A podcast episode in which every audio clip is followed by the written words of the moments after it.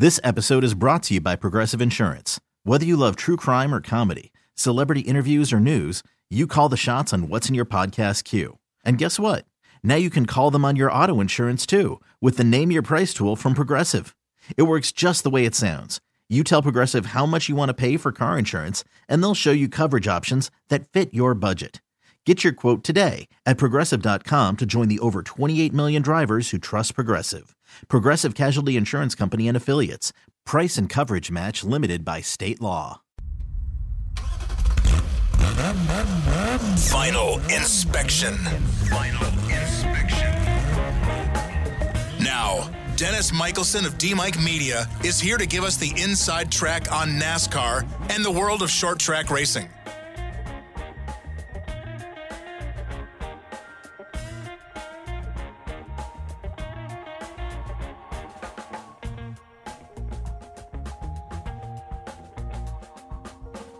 Like this song. I like it too. Yeah. Welcome back to the Final Inspection Show, brought to you by the legendary, the great Great Lakes Dragway. Absolutely. Get your 2019 season passes now. Affordable and awesome. And joining us on the Great Midwest Bank Hotline, it is from Danville, Illinois, Dennis Michelson. Dennis, welcome to the show, sir. Mr. Steve, it is great to be back for another season here on the final inspection. And I would be remiss to not mention two of the greatest drivers to come from Danville. That would be Larry Boom Boom Cannon and his brother Steve. Well, we've got another pretty good one now. Uh, of course, he's from Oakwood, which is just down the block. But Bobby Pierce, who's one of the best uh, short track racers, and we saw him at the uh, Eldora truck race uh, a few years ago, really making a scene. Uh, Bobby Pierce is from this area as well. He is a good uh, shoe, especially in the late model dirt series. So, uh, very good, Dennis. And uh, so, when you saw the number six kind of sliding down the backstretch at uh, Daytona, did you go, "Oh, Stenhouse is in trouble"? No, I'm even, even worse than that. I'm going, my goodness, Mark Martin. you're off to a bad start to the season. Yeah, well, that was because Viagra wasn't on the hood of the car still, you know? He could have kept it going Yeah, I- straight if that was the case. Whenever I see the six, I'm I'm expecting to see the Valvoline colors. You know, I'm old school, but uh, but no, it's I'm having a little trouble. I guess there's like 17 different driver and crew chief changes this year.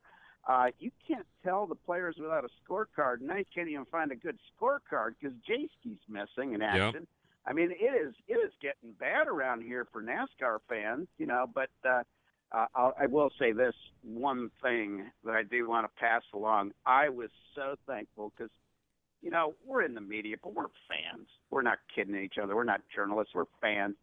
And when I saw Mr. Bob Pockrass get signed by Fox Sports, I was like, thank goodness, Yeah. because he's one that covers this uh, this sport so great. And I hated to see with ESPN doing all their cuts that uh, that Mr. Pockrass uh, is going to be with us for another season. That, that was, yeah, that is certainly good news. Uh, speaking of drivers, I guess we should just go right down the line here. Uh, the big one, of course, is uh, the 78 car is gone, Mart- Martin Truex, and this one we knew about last year, but of course, moving to the 19 car of Joe Gibbs Racing. So, what what, what do you th- you think uh, that 19 car hits the ground running with Truex? I think they should, right? I actually think that Martin Truex Jr. should be better this year, and the main reason is the last couple of seasons of this, you know, Toyota exchange of information between the 78 car and the uh, Joe Gibbs Racing cars. It stopped being as fluid as it had been at the beginning of that relationship. So, a lot of the key players from that 78 team, including his co, uh, crew chief Cole Pearn and also his car chief, came over, and one of his head engineers came over. And now they're going to be sharing data and making sure they're getting all the information that all the Toyota teams are getting.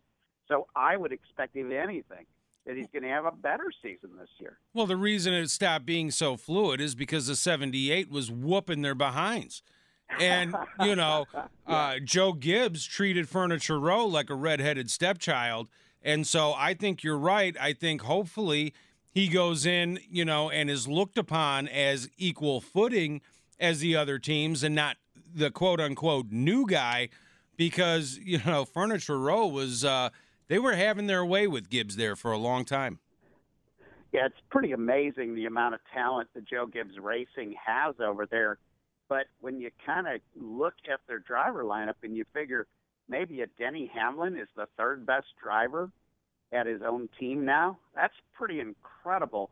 Uh, and it's kind of going to be one and one A between Truex Jr. and Kyle Busch, I think. That's a good point. Uh, moving forward, oh, and uh, I forgot, I forgot Bubby Jones from Danville, Illinois. Great uh, USAC uh, sprint car driver, still around. Bubby. Still, uh, in the Indianapolis area. I see him once in a while at lunch. Nice. Good guy, in or out and about. Uh, it's the 31. Ryan Newman, of course, we mentioned this before, moves to the number six car, vacated by actually Trevor Bra- Trevor Bayne, not actually Ricky Stenhouse. Yeah, this is going to be an interesting move. Um, Ryan Newman got a lot out of that uh, that 31 car the last couple of years. I don't think there's any question that Richard Childress Racing, except at the restrictor plate tracks, is not fielding equipment that was as good as the Toyota teams for sure, or uh, some of the top Ford teams. So you put Ryan Newman in a situation where, you know, Trevor Bayne, I hated to see him go. He's a good kid and all that kind of stuff, but he just has been underproducing.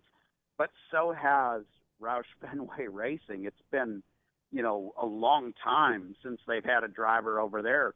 Uh, been like four or five years since Greg Biffle was over there and, and running in the chase.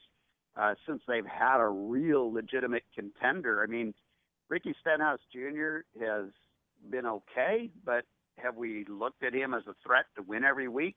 I really expect some good things out of Ryan Newman, but I still don't think that Roush Fenway team will be nearly as uh, strong as it could be. Otherwise, heck, Fenway, uh, you know, they would have signed Craig Kimbrel for the uh, Boston Red Sox, so they can't afford all that money.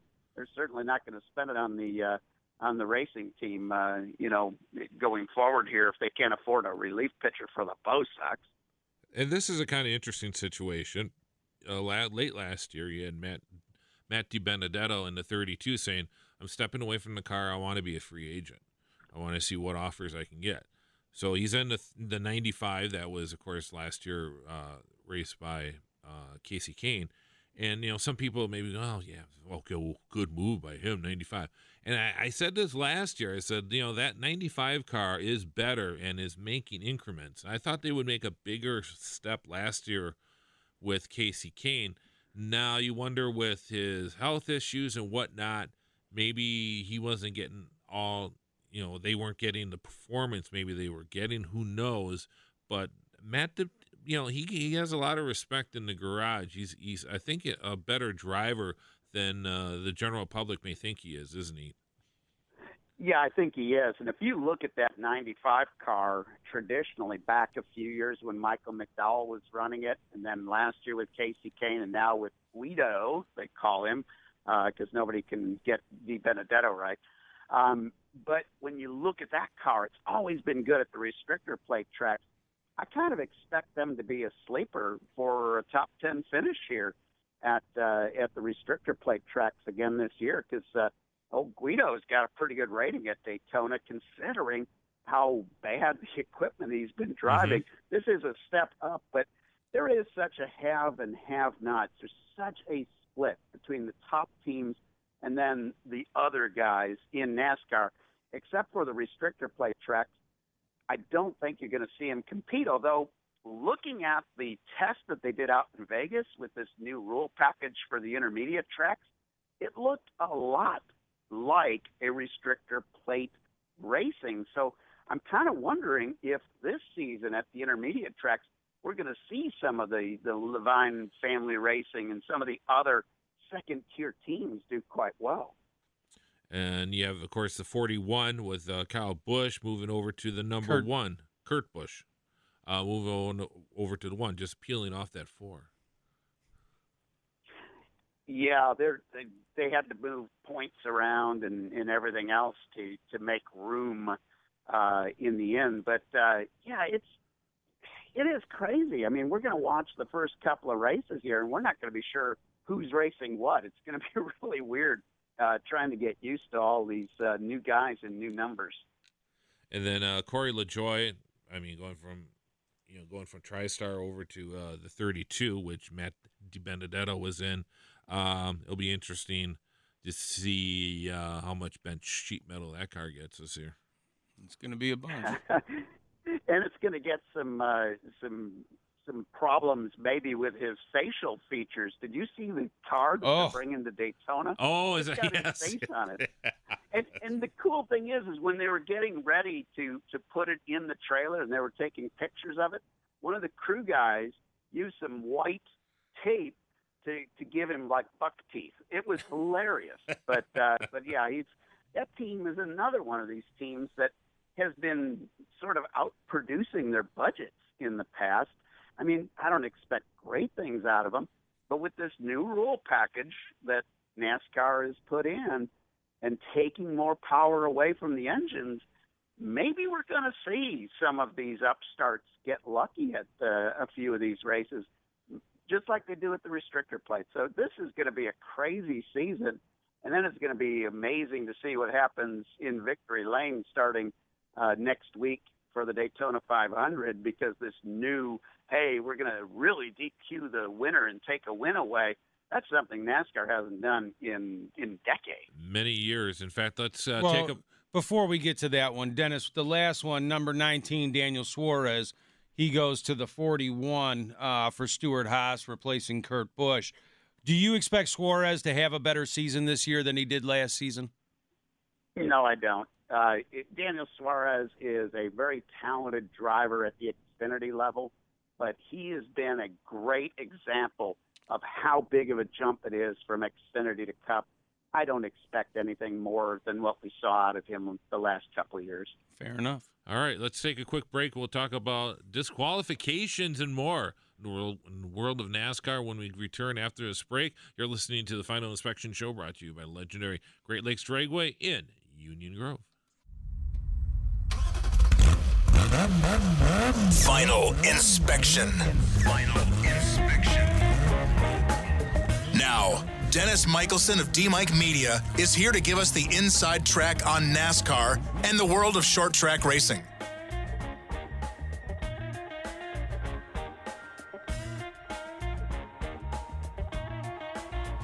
And welcome back to the Final Inspection Show. Joining us on the Great Midwest Bank Hotline, it is Dennis Michelson. And uh, Dennis, big change coming up in NASCAR for this year, and that is that NASCAR will disqualify winners for failing post-race inspection at the track. And uh, before we jump into that, I want to kind of give a background on this. This goes back many, many, many years ago to Big Bill France Sr., who in the past had a policy of which uh, when when he said when when I when the fans go see the race on Sunday, I don't want them to read on Monday that instead of uh, Junior Johnson, you know, they saw Junior Johnson win, and then uh, on Monday they read it was actually Rex White or Lee Petty or whoever actually was the winner. He wanted the the fans when they left the track to know that the guy the guy they saw winning was actually the winner. And uh, we there's been a, a big change in that, uh, hasn't there? Yeah, and it's actually quite ironic that he would say that because he milked the very first Daytona 500 race on the Speedway.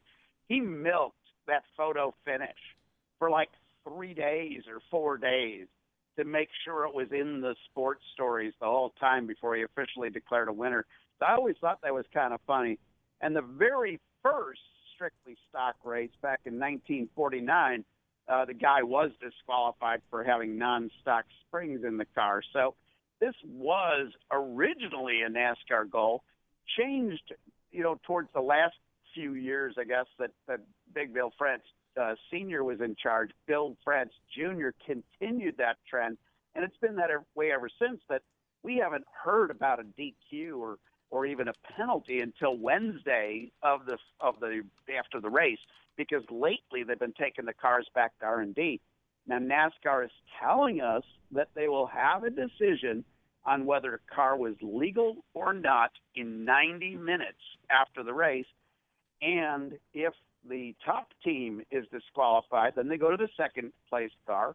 If he fails inspection, they'll go to the third, and so on until they declare a winner. So 90 minutes or so after the race, we'll know whether the second place team is going to be the winner instead. And then, you know, my big concern is will they find something that they're not sure of and have to still take something back to R&D? NASCAR always sets up these rules, but I don't think they think through the worst case scenarios. Right. And there's been a couple situations where I want to say 1960, Richard Petty won his first race up at Toronto and he was protested. And the person who yeah. protested his win was his father Lee, and it was actually taken away from him. So you got Richard Petty marching past 50 wins, past 100 wins, up past 150 wins, and he's approaching 200 wins.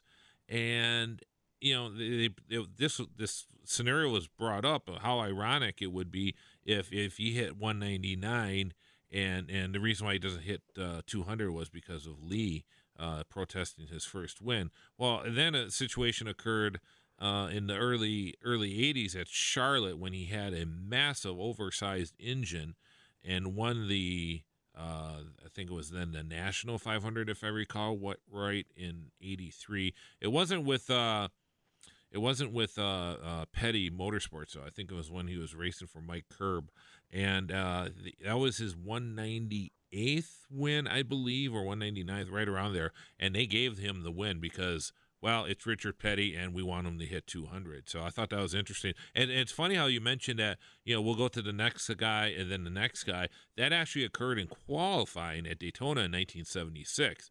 It was, I want to say, Darrell Waltrip AJ Foyt and uh, uh, Dave Marcis, maybe it was, and and it was uh, they got uh, disqualified. So your front row of the 1976 Daytona 500 was two guys from Iowa, Ramo Stott and Terry Ryan. So I always thought that was kind of interesting. Uh, so yeah, I mean, it should be interesting interesting to see how this develops over over the year, uh, this coming year, Dennis. Yeah, and they're also getting out ahead of this because as soon as they announced this, my first thought was, hey, everybody is going to stuff it into the wall while they're doing their post race burnouts, and then they'll have an excuse if something's a little off kilter. Now NASCAR is saying that they might implement a a new process that will not allow burnouts after the race. So everything that they're trying to think of, they're going to have to get out ahead of these crew chiefs I think it's a good idea in practice. It's no different though um, than like the world of outlaws. You go across the scales. If it's legal going across the scales, you get the win. If it's not, you get DQ'd. Um, this is sort of the NASCAR version of this because there's a few more things that they have to check. But um, again, I think they've been a little too stringent in post race tech lately. Uh, some of the things that they have caught it's like, why didn't you catch these things in pre-race? And some of the other things were clearly because of damaged cars, like when Clint Bowyer years ago uh, got nailed and, and almost cost him uh, a trip to the playoffs. So there's a lot of different things that have been done over the years where, um, you know, if it's because of damage, I'm not so sure that that car is supposed to be 100% legal because it's not in the pristine shape it was before the 500 mile race. Yeah, it'll be interesting to see what they do about post uh, race burnouts too. I mean, if you want to, you know, get away with something on your uh, quarter panels, well, just burn, you know, burn them off when you do your uh, burnouts, right? Yeah, and famously, they, you know, remember there was the tape that they caught pre-race at Talladega one year, where, um, you know, the crew chief for Jimmie Johnson told him, hey, if you win it, back it into the wall. Um, you know, nobody was sure whether he was joking or not, but you know, all it takes is a very little minute change that you can make to the car, and all of a sudden it doesn't pass post race tech. It's going to be interesting to see how they implement this, and I am betting that very quickly into the season we'll see this 90 minute goal be blown away. It'll end up being about three hours. Well, fans of the Milwaukee Mile may remember there was a situation in 1983 where this happened, and this is where you know where sanctioning bodies can get themselves in trouble. Uh, Tom Tom Sneva had won the uh, the Dana 150 uh, uh, CART race at Milwaukee IndyCar race, and uh, they went into victory lane, and everybody was standing up on uh, on the side pods and that, and so when they measured them, they were too low, and everybody's saying, well, we had you know like literally ten people on the car after the race in victory lane, you know this is ridiculous, and they had to go through, so they you know they they had actually took the the race from him and gave it to uh, Al Unser who was in second place, and then uh, you know, and then they had uh, you know they had had the little tribunal and everything, and they gave it back to Sneva. But you know, it, it's nobody wants to read about you know who the race winner was. You know, three months later, like they did with uh, Indianapolis in 1981. So, uh, you know, NASCAR. I, I understand what they're trying to do here,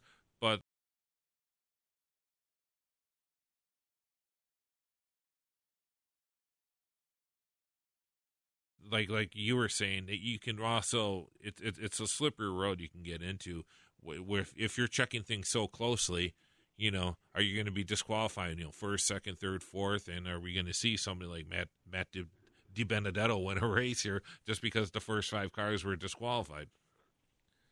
Yeah it, it could get crazy. And when it comes to uh, nascar crew chiefs um, all of this is being implemented, of course, because the crew chiefs have been very creative in what they've been doing, and none of the penalties have worked so far. So, you know, this is NASCAR's next attempt to stop it.